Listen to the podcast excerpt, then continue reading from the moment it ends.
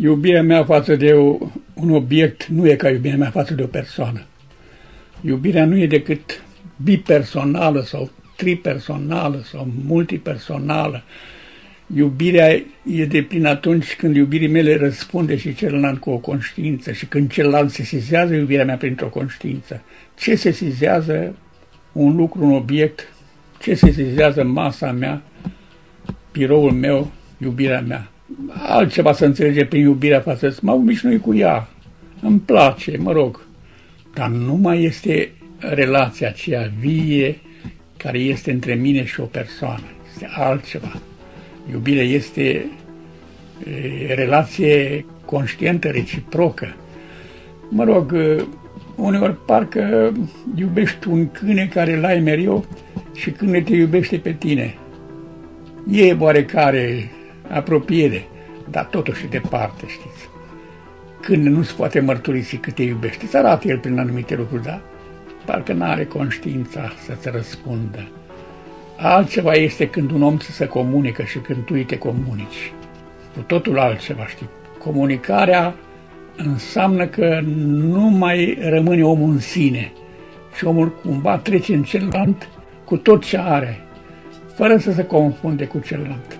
Omul nu se poate împăca cu gândul că va sfârși definitiv. Pentru ce ar trăi atunci? El are aspirația să se depășească mereu, să știe mai mult, să fie mai bun, să ajute mai mult pe altul, să devină mai, cum se cuvine să fie un om. Animalul nu știe de asta, el știe de clipa prezentă, de plăcerea prezentă. Eu totdeauna vreau mai mult, și pe plan moral și pe plan intelectual. Nici în preajma sfârșitului, în preajma morții, nu mă lasă această nădejde. Ori asta trebuie să corespundă unei realități, această mare forță a nădejdii existentă în om. Nădejdea de care omul nu se poate despărți trebuie să corespundă gândului că el este pentru veșnicie.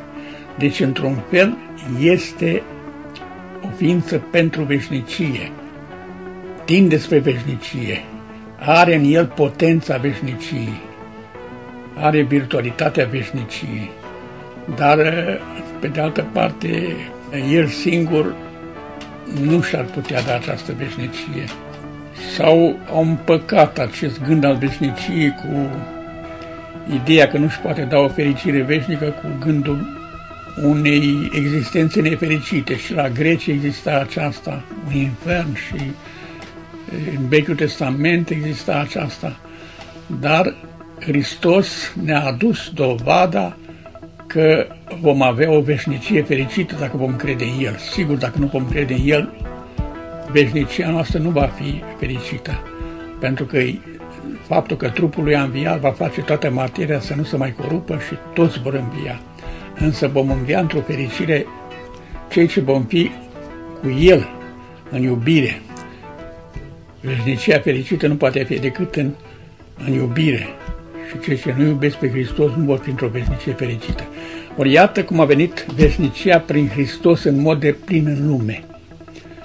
Fiul lui Dumnezeu, când s-a născut, El nu s-a născut din legea aceasta permanent stăpânitoare asupra noastră a unii dintre bărbați și femei. A venit ca cel ce era deja din veci, exista ca persoană și și-a luat numai fire omenească, s-a făcut și persoana fire omenește. Deci iată, în el este și veșnicul și este și temporalul.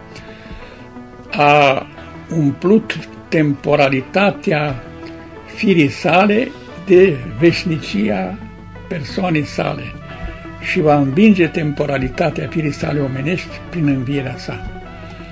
Și aceasta ne-o dă și nouă să o trăim, întrucât ne împărtășim de El, ne împărtășim de trupul Lui care e deja înviat, care trăiește în veșnicie, de sângele Lui care este și El într-un mod neștiut, transfigurat, și deci noi purtăm în noi germele veșnicie. Orice creștin are în temporalitatea lui imprimată veșnicia.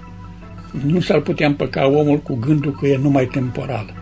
nici nu este numai veșnic, pentru că vede cum trec, zilele trec, anii trec formele vieții lui, trece tinerețea lui, deci trece, trece, trece spre bătrânețe, trece spre sfârșit.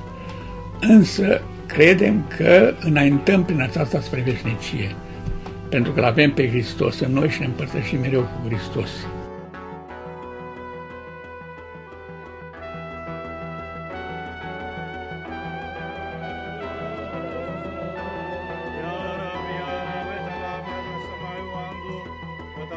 Cada, cada,